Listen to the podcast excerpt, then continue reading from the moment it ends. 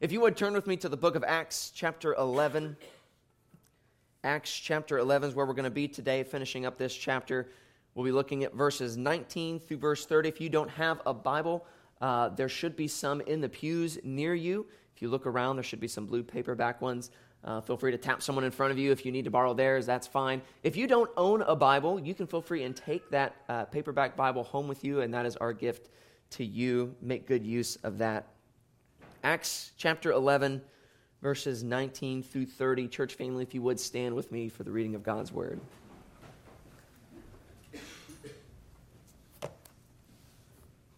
Acts 11, verse 19.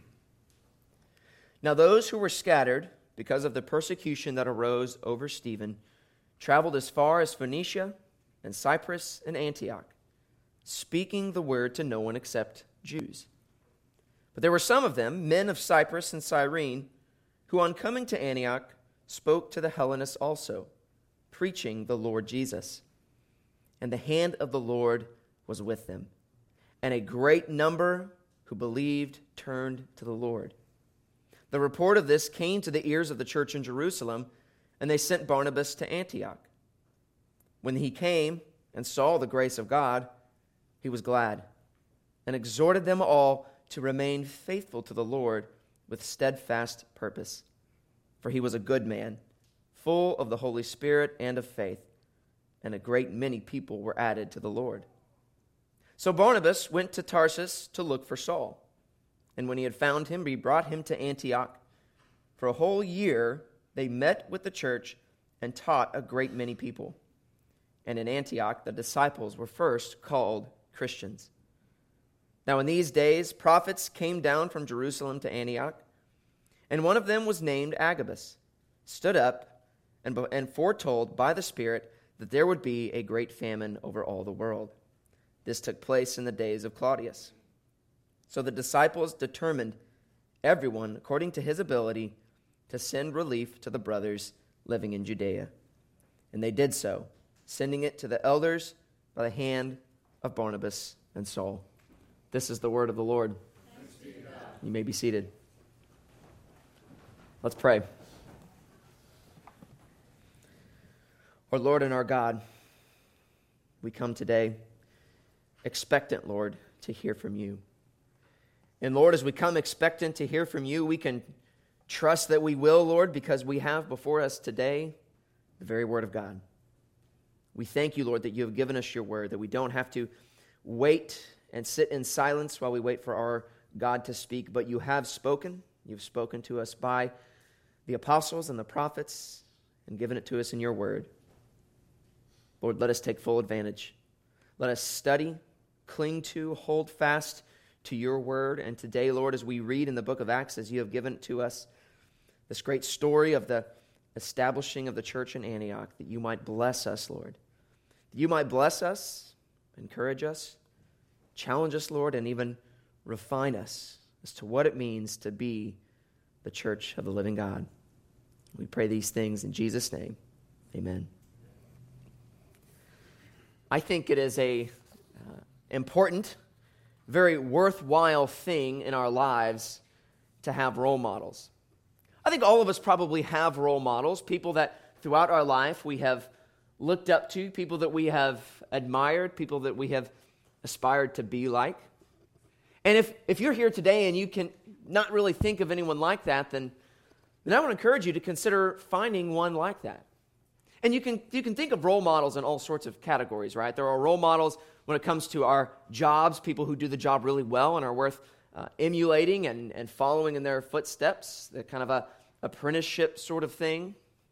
There are role models in our family and what it looks like to be a good father, husband. We see that in grandfather. How can I be more like them? Believers who, who are strong in their faith, who are strong in their evangelism, who are strong in their prayer life, who are able to teach, who are able to do these things. It's good for us to look to those believers and admire those things and aspire to those things. And on a personal level, on an individual level, that makes good sense to us. Everyone in here hears that and says, Yep, that's right, that's good.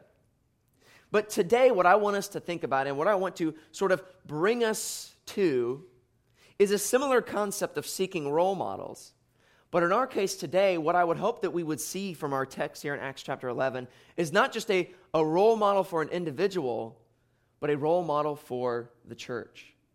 I want us to look today at this church in Antioch, in Antioch here in Acts chapter 11 and see the way in which Luke portrays this church, how he speaks of them in such high terms, and for us to look and say, how can we become, as a church, Redeemer Fellowship Church, how can we seek to imitate and be like the church in Antioch? How can we follow the Antioch church model?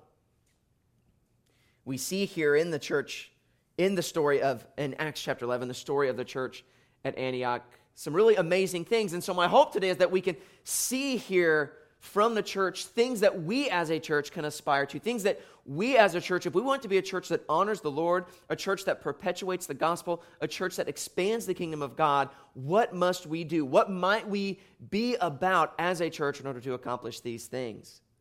Because the church in Antioch is a church that accomplishes these things. We see here the early establishment of the church.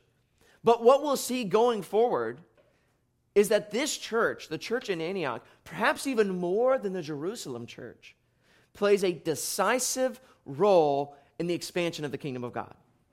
In fact, it is this church, the church at Antioch, that becomes the, ch- the sending church for Paul on his missionary journeys. It is from this church that missionaries are launched and that the world is reached with the gospel. This church is what we might call a sending church as it develops throughout the book of Acts. And so, my hope today is that we, as a church, can look to, to the church at Antioch and say, what are they doing well?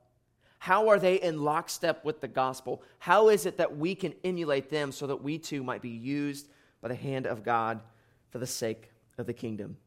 And so today we're going to look at four points that we can learn four things about the church in Antioch that we can seek to emulate, that we can learn from, that we can uh, attempt to put into practice as a church, not just as individuals, though all of these things are good for individuals as well, but to think, and I think rightly so, corporately about our spiritual development. Because we don't often think in those terms, do we? Christianity has largely become here in the West an individual religion, an autonomous religion, one that has to do simply with me and God. And without a doubt, there is an individual component to the church and to Christianity. And no one is saved by being connected to Redeemer Fellowship Church. No one is saved by being born into a Christian family, right? It is only through personal repentance and faith in Jesus Christ that a person can be saved. But that does not mean that Christianity as a whole is to be understood purely in individual terms. In, in fact, I would argue that the New Testament writes primarily in corporate terms, in terms of as a church, as a people, as a body of believers.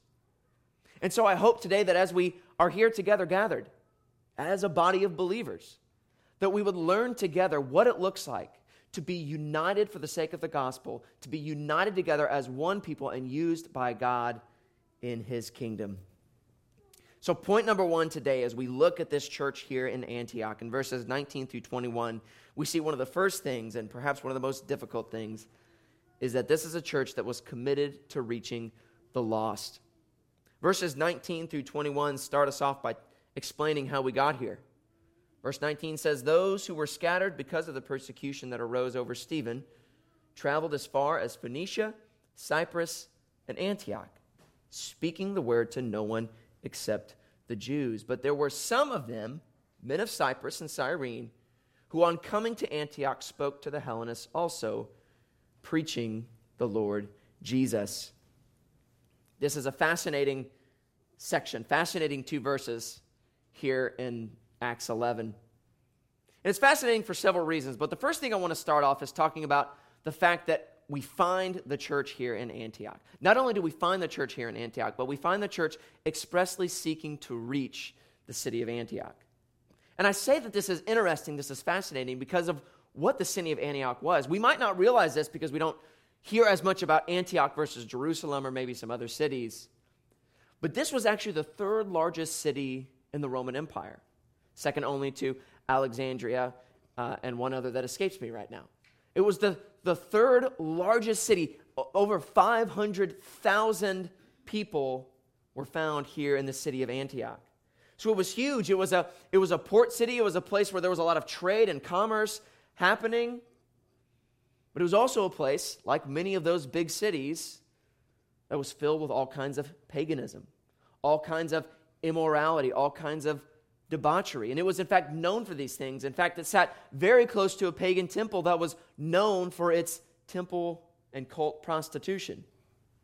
And that infiltrated the city to a large degree. It was a place where immorality run rampant to where it marked the city. A place that church planners might not initially look and think that's where I'd like to be. And in fact, I would argue, perhaps had it not been for the persecution experience after the stoning of Stephen, the church might not never have considered going there.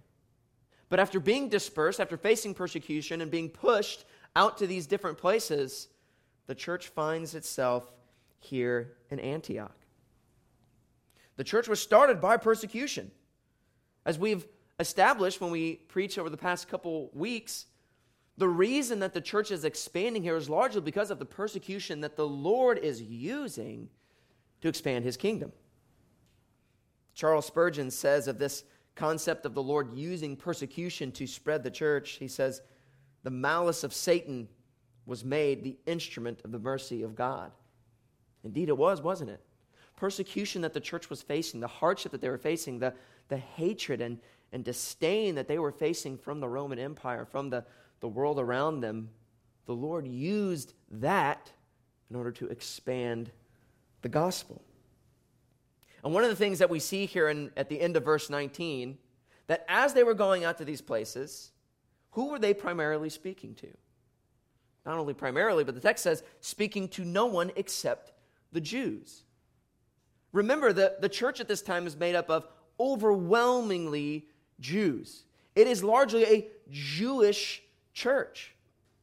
Jewish Christians, those who had converted from Judaism to Christianity, which is why, as we see later on in the text, the term Christian isn't even largely used. At this point, Christianity is seen as a, as a sort of sect of Judaism, followers of the way among the Jews. And so it makes sense for us when we think, as these these people are being spread out, as they are being dispersed, as they're being forced into other places, other cities, foreign places, that they would do what people always do, and they would congregate together, right? They would go and, and look for other Jews to be around, other Jews to live with. Even the apostles, when they would first go into places to share the gospel, where would they always go first? They would go to the temple. The practice is the same here. The Jews were going and they were finding other Jews who they were living with, who they were spending time with, probably even going to synagogue with. But then we read in verse 20, but there were some of them. One author made the note that these guys were rebels in a sense. That there were some of these Christians who did the opposite. Though the typical model the typical way of, of sort of spreading the good news of Jesus Christ was to go to the Jews, those who, who maybe were already sort of connected with what we had going on, those who maybe were looking for a Messiah and saying, He has come. But there were some of them that did something a little bit differently. And rather than going to the Jews, they went to the Gentiles. The word here translated as Hellenist is a word we've seen before, and, and you've maybe talked about previously when we've seen the word. It has often referred to Greek speaking Jews. But the word translated into Hellenist is one that can also mean Greeks in general. It's sort of a, a flexible term. So when we see it appear here, especially as we contrast it with verse 19, that they normally spoke to the Jews, we see and we understand the word Hellenist here to mean Gentiles that these men were going out on a limb doing something that wasn't typically done, and they were going and preaching to the Gentiles. Not because an angel had come and directed them to, not because they had seen a vision like Paul, but because the Holy Spirit directed them to do so. To go and widely, not just to a targeted man or his family, but to the Gentiles in general, proclaiming the gospel. I love these guys here in this story. It just says in verse 20, there were some of them. These guys are unnamed. They're anonymous. And yet, it is these men who come and begin preaching to the Gentiles, and out of that, the Antioch church forms. These unnamed men, these rebels, as it were, who are not even mentioned by name in the text, were instrumental in bringing the church, bringing the gospel to Antioch, the place from which it would be launched into all the earth. These are the guys I want to be like. Guys who don't care about, about what the other people are doing. Guys who see the gospel for what it is and say, hey, this is for everyone, and it is good for all. That Jesus came as the Messiah, not just to save a, a select few, but he came to save the world. And so these men go and they proclaim the gospel to the Gentiles. But notice what they preached. The text doesn't say that they came and preached Jesus as the Messiah. It says that they came and preached Jesus as Lord, preaching the Lord Jesus. This is significant, right? And we, and we can see for a couple reasons why they would do this. For one, the Gentiles were, were not Jews. The Jews had a framework for a Messiah. The Jews would have been looking for one who was coming to redeem his people, to save his people. They were looking for that Messiah. And so it would make sense to appeal to the Jews on the basis of Christ, Jesus, the Messiah. But I find it interesting that, that to these Gentiles, they preached not Jesus the Messiah, though that was certainly an aspect of what they preached, but especially emphasized Jesus as Lord. Mind you, this is in a very immoral pagan city. And they came preaching Jesus in his authority. That seems very counterintuitive to us. Because we might not think this, but back then, they were in many cases averted to authority as well, much like we are today. No one really likes being put under authority. No one thinks it just feels great to have a, a hand of authority over them.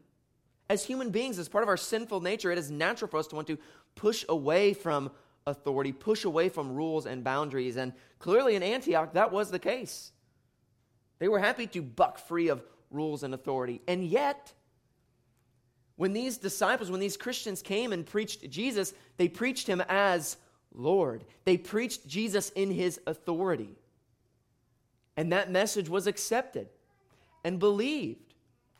And probably largely because one of the key aspects of Jesus' authority is his authority over death. See, the gospel is not proclaimed apart from the resurrection of Jesus Christ. The resurrection is a theme that comes up over and over and over again throughout the book of Acts. This emphasis on Jesus' authority, his victory over death, his power over the grave, was instrumental in proclaiming the gospel. And so these Gentile hearers, these Greeks who would have had a, a firm idea and desire for something like immortality, and indeed with their, their history, without their, their, throughout their history of their Greek gods, immortality would have been something that absolutely had an appeal to them. And so to hear that there is one who has come, the one true God, who has come and has authority over all things, even over death itself, to the point that he defeated it. He rose from the grave after having truly been dead. This is the Jesus that they preached.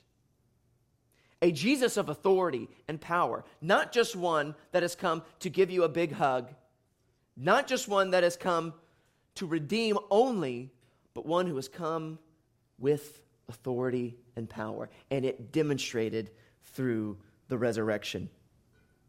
This is the Jesus that they preached, and it's the Jesus that was accepted by the lost. We are sometimes afraid to preach the authority of Jesus, aren't we? We're afraid to proclaim to the world around us a world that rejects the scriptures, a world that rejects the Lord who created us. We don't want to come in saying, yeah, but Jesus has authority over all things. That's not a message that we feel comfortable sharing. It's not a message that most people enjoy hearing. And yet, what kind of God, what kind of Messiah are we truly perpetuating if we refuse to speak of the authority of Christ that he has over our life and that he has over all the world. It is indeed in his authority that he will return to judge, isn't it? And therefore, it is, is, is his authority that the world needs to hear. We see that this was a church committed to reaching the lost, not just the Jews, but the Gentile also. The church in Antioch, even from its founding, from these few rebellious men who went and preached to the Jews, it was a church committed to reaching the lost. Point number two this was a church committed to encouragement. Verses 22 through 24, we read of, of what happens after the gospel begins to be proclaimed to the Gentiles. Verse 21, first of all, says that a great number who believed turned to the Lord among the Gentiles. And this got back to the church of Jerusalem. And so, what did they do? They sent Barnabas to Antioch to investigate. So Barnabas went to Tarsus, or excuse me, so Barnabas, when he came, saw the grace of God, and he was glad. And he exhorted them all to remain faithful to the Lord with steadfast purpose. And then the text says, For he was a good man, full of the Holy Spirit and of faith, and a great many people were added to the Lord. Here we see Barnabas this man who's described earlier in the book of Acts as the son of encouragement. That's what his name Barnabas means. He is the one that, that the church of Jerusalem, the sort of mother church, when they heard of these Gentiles and what was going on over in Antioch, certainly there was probably still a certain amount of skepticism. So they said, okay, well, we need to figure out what's going on. Who are we going to send? And by God's grace, and certainly he was sovereign in this decision, they send this one Barnabas, son of encouragement, to go and see what the Lord is doing in Antioch.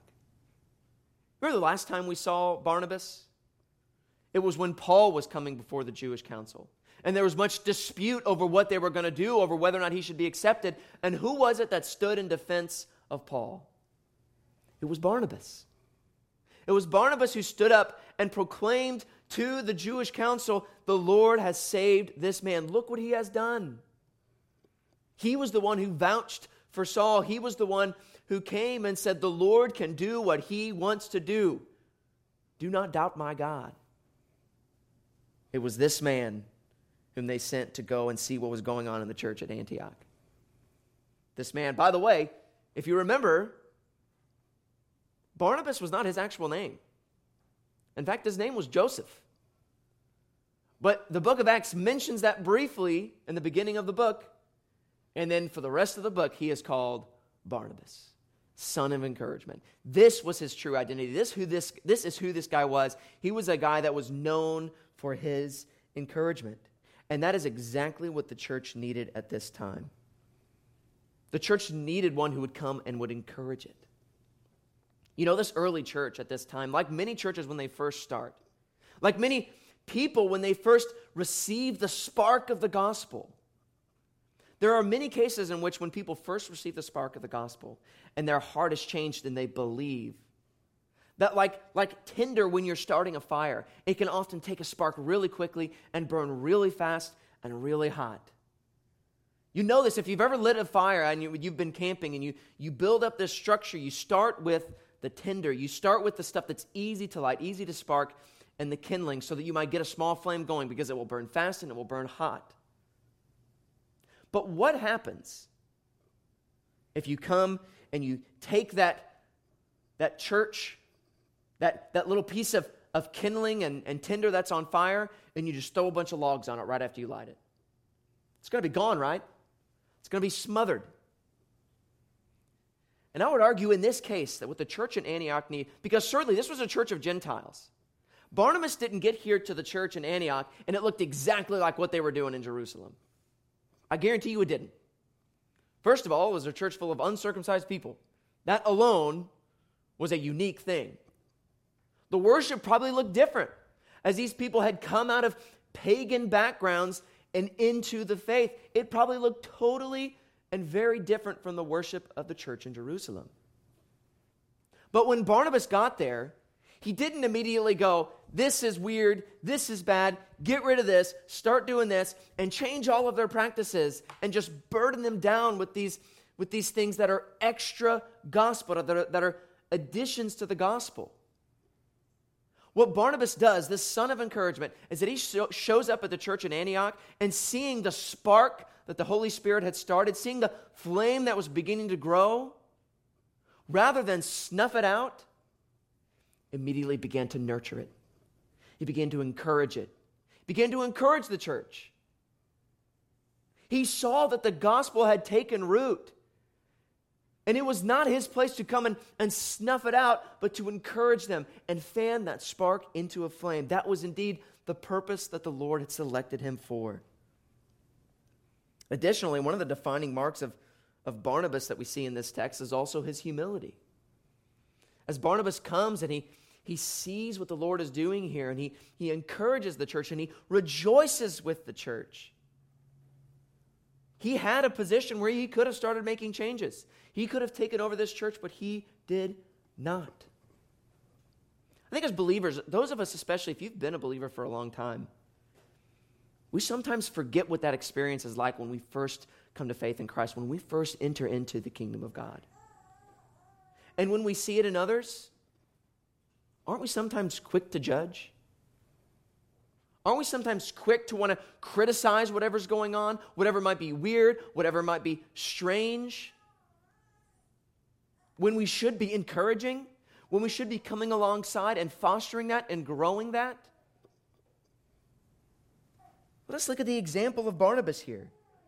To come where the gospel is taking root, where the Holy Spirit is working, and do everything we can not to rebuke, not to snuff that out, but to fan that into something more. That's exactly what Barnabas does. One of the main ways that he does that is by what we see in verse 25. So Barnabas went to Tarsus, Tarsus to look for Saul. In his humility, Barnabas, who could have taken over this church, it could have been his church, and no one would have complained. In fact, people might have been thankful to have Barnabas, this encouraging man, there to be their leader, to be their pastor, to exhort them, to teach them. But Barnabas knew something. He knew that there was this guy who he had stood up for before the Jerusalem council, who was in Tarsus, who was previously a devout Jew, someone who knew the scriptures well, one who had already demonstrated his ability to teach and to use the scriptures. And he said, What this church needs is someone like Saul. Someone who's an effective teacher, who knows the word, and who can give it to these people well. And so rather than seeking the, the glory for himself, rather than taking on this church as his church, what Barnabas does is he goes and finds Paul. And he brings him back in verse 25 and 26. When they found him, when he found him, that is Saul, he brought him to Antioch. And for a whole year, they met with the church and taught a great many people. And in Antioch, the disciples were first called Christians. Point number three that we see from the church in Antioch is that they were committed to right teaching. Barnabas and Saul understood that as this little spark of a church, as the tinder had been lit and the, the kindling was ready to burn, what they needed was not to be snuffed out, but what this church needed was to be fed. And Barnabas and Saul knew full well that what this church needed to be fed was the gospel, it was the very word of God. Faithful instruction from the Word of God is what this church, this little church, as it was just born, as it was barely a spark, a tiny little flame, needed the gospel. They needed the Word of God to come and, and instruct them and grow them. Because indeed, besides snuffing out maybe someone or, or a church or a, a movement that is just getting started, that is one problem, right? Coming and snuffing it out by criticizing everything wrong with it. But on the other end, haven't there been movements or even Christians that have come to faith in Christ and who were sparked and had a flame, but then were left to themselves, were given no instruction, were given no discipleship, and left to wither? And apathy?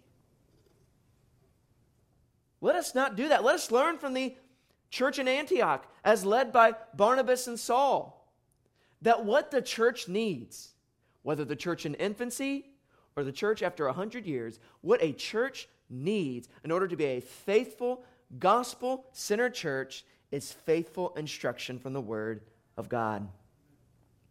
The work there in Antioch was so effective that it is here that the word Christian first appears. Now, the word Christian might have appeared for, for various reasons, one of which being that this was a largely Gentile audience now. These were not Jews, so it was no longer considered to be a Jewish sect. These were Gentiles who were coming to faith in this guy Jesus, who were becoming followers of Jesus, not only followers of Jesus, Jesus, but were so radically committed to living under his authority that they were looked at by the world around them, by the rest of the people there in Antioch, and they were ridiculed and called Christians. Little Christ. It was originally a term of derision, it was an insult. Look at these, these people who have accepted Christ's teaching. They're like little Christs, all running around. And what did the church do? They didn't get offended. Hey, oh, how dare you call us names, little Christ? They said, that's got a nice ring to it.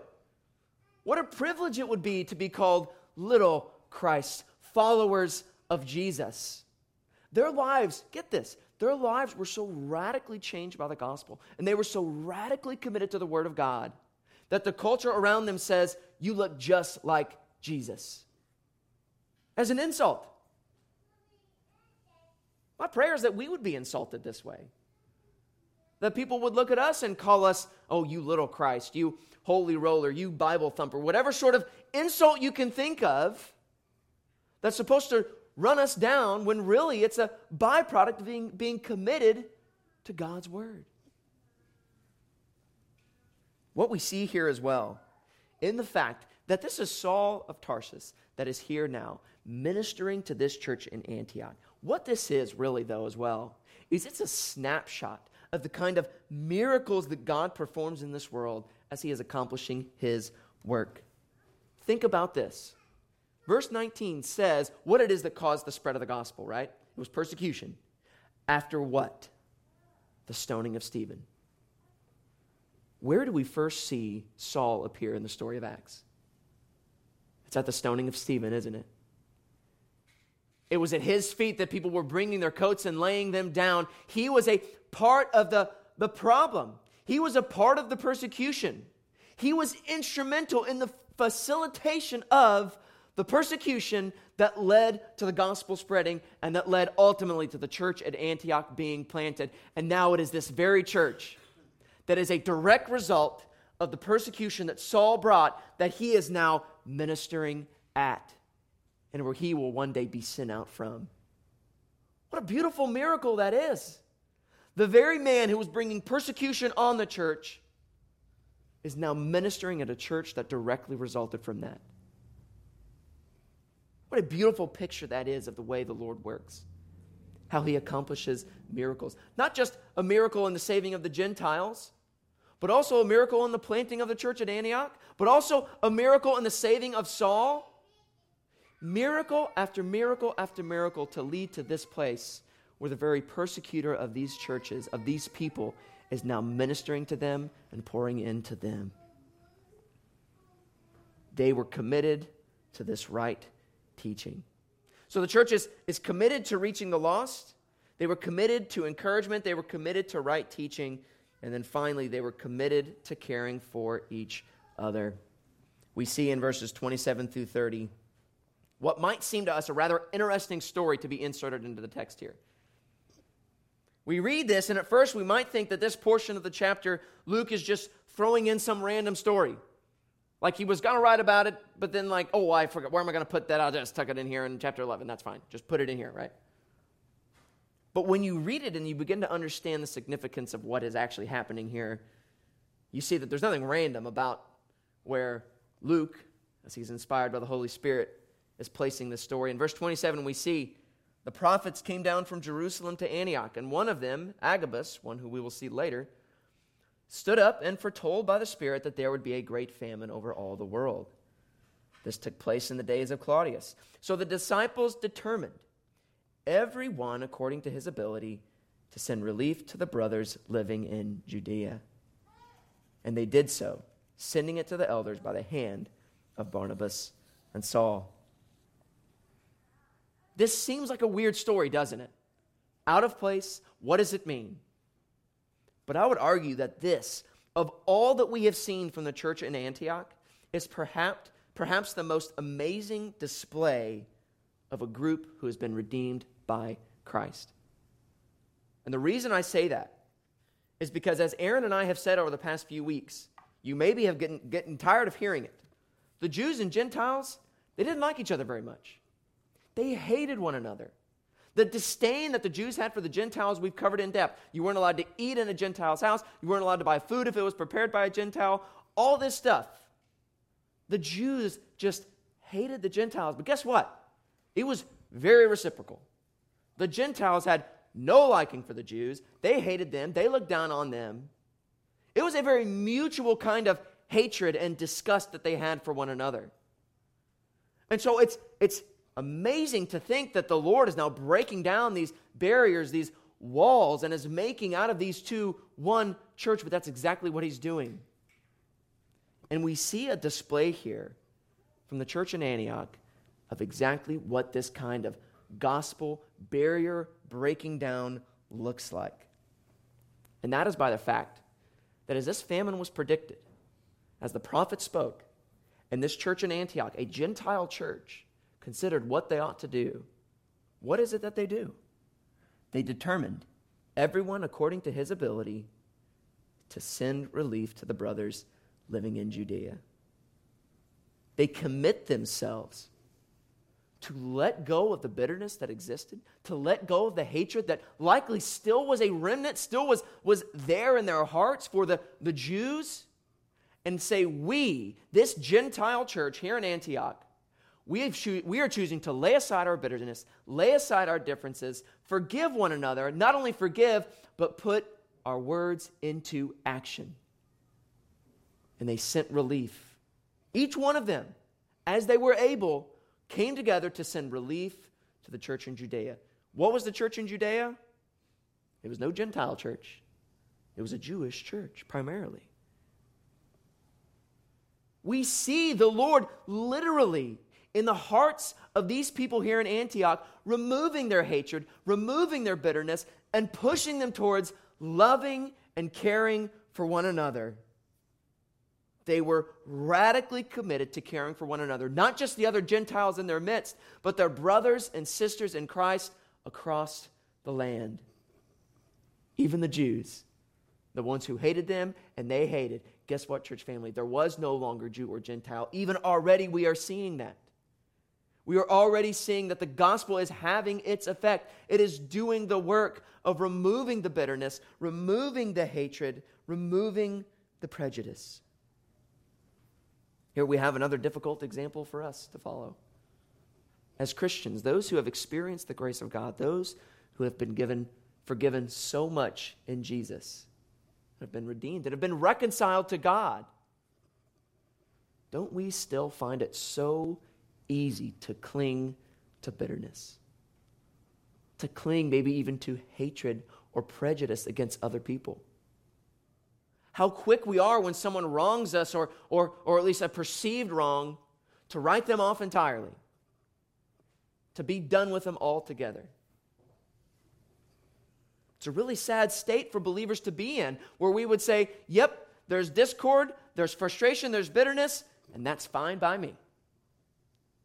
But so often in our hearts, that's where we allow ourselves to stay. Oftentimes, even with other brothers and sisters in Christ. Church family, if we are to be like not only the church in Antioch, but if we're to be like Christ, then we are to let go of bitterness. We are to remind ourselves of the gospel that we were once enemies of God. And He acted to save us as we stood firm and resolved in our rebellion. He moved to save us, to make us not His enemies, but His children. We ought also to be ready and willing to remove all bitterness from our heart, to confess that to the Lord. As painful as it is to confess our sin, as painful as it is to let go of these things that we cling to so much, when we feel that we have been wronged, that we have been hurt. And yet, that's exactly what the gospel calls us to a radical kind of forgiveness, a radical kind of reconciliation, a radical care for one another.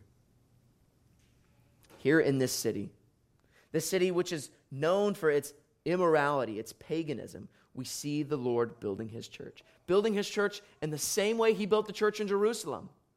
In fact, the parallels, we've, as we've just walked through the establishment of the church in Antioch, are rather striking. Back in Acts 2 42 through 45, we see what was happening when the Jerusalem church was being started.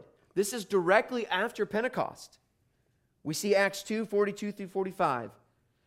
And they devoted themselves to the apostle, apostles' teaching. There we have a commitment to right instruction. And to the fellowship, there we have concern for one another, encouraging one another, baking of, breaking of bread and of prayers and all came upon every soul, and many wonders and signs were being done through the apostles. And all who believed were together and had all things in common. And check this out. Verse 45 And they were selling their possessions and belongings and distributing the proceeds to all as many had need. Sounds a lot like what the church in Antioch is doing now, doesn't it? Only with one significant difference, they're not just distributing the goods among the needs here in this Jewish church, but these Gentiles are taking up offerings, giving of what they have to give to their Jewish brothers. The Lord God is growing his church, establishing his church, just the same here as he was when he was doing so in a predominantly Jewish culture right after Pentecost. And what the church in Antioch actually presents to us is a beautiful and dramatic picture of the unmistakable work of Christ to radically change sinful people. To radically change sinful people into a royal priesthood, into a chosen generation, as Peter tells us. What we see here is a work that could be credited to no one other than the sovereign Lord of the universe. Because this kind of reconciliation doesn't take place anywhere else that people would be so radically changed, not just one individual, but a whole group of people so radically changed and, and marked by the gospel and by love, they would lay aside their bitterness, they would lay aside their prejudice for the sake of the gospel. For Christians, I think there are two angles of application for us to consider today. And the first is that of a corporate perspective. That we as a church are called to be like the church in Antioch. And these are difficult questions to ask ourselves, but we must ask them. Are we committed to seeing the lost saved? Are we committed to encouraging one another? Are we committed to right teaching? And are we committed to caring for one another, even in a radical way, even when it means putting aside our preferences, our own bitterness, our own hurt feelings? These are difficult questions for us to self examine and consider, but we must, as a church, think are we imitating the church at Antioch or do we look like something else? Let us think corporately. Let us think as a people how we might imitate Christ's church in Antioch. But then also, from a personal perspective, there's this guy named Barnabas in this text that we just can't forget that we just can't skip over. A guy that, frankly, probably doesn't get his due. Paul's great, yes, but let's look at Barnabas for a second. This son of encouragement, who was never even called by his own name, Joseph, because he was so known for his encouragement. That'd be like the guy who, who's always seen riding his unicycle around. That guy quickly becomes unicycle guy, right? He's not Joe, he's not Pete, it's unicycle guy. What if our encouragement, our, our spiritual gifts were so on display in this way that people didn't call us by our name anymore, but called us that guy who sure loves people well, that guy who loves to serve, that guy who knows how to encourage? Wouldn't it be great if that's what we were known for among one another and among the outside world?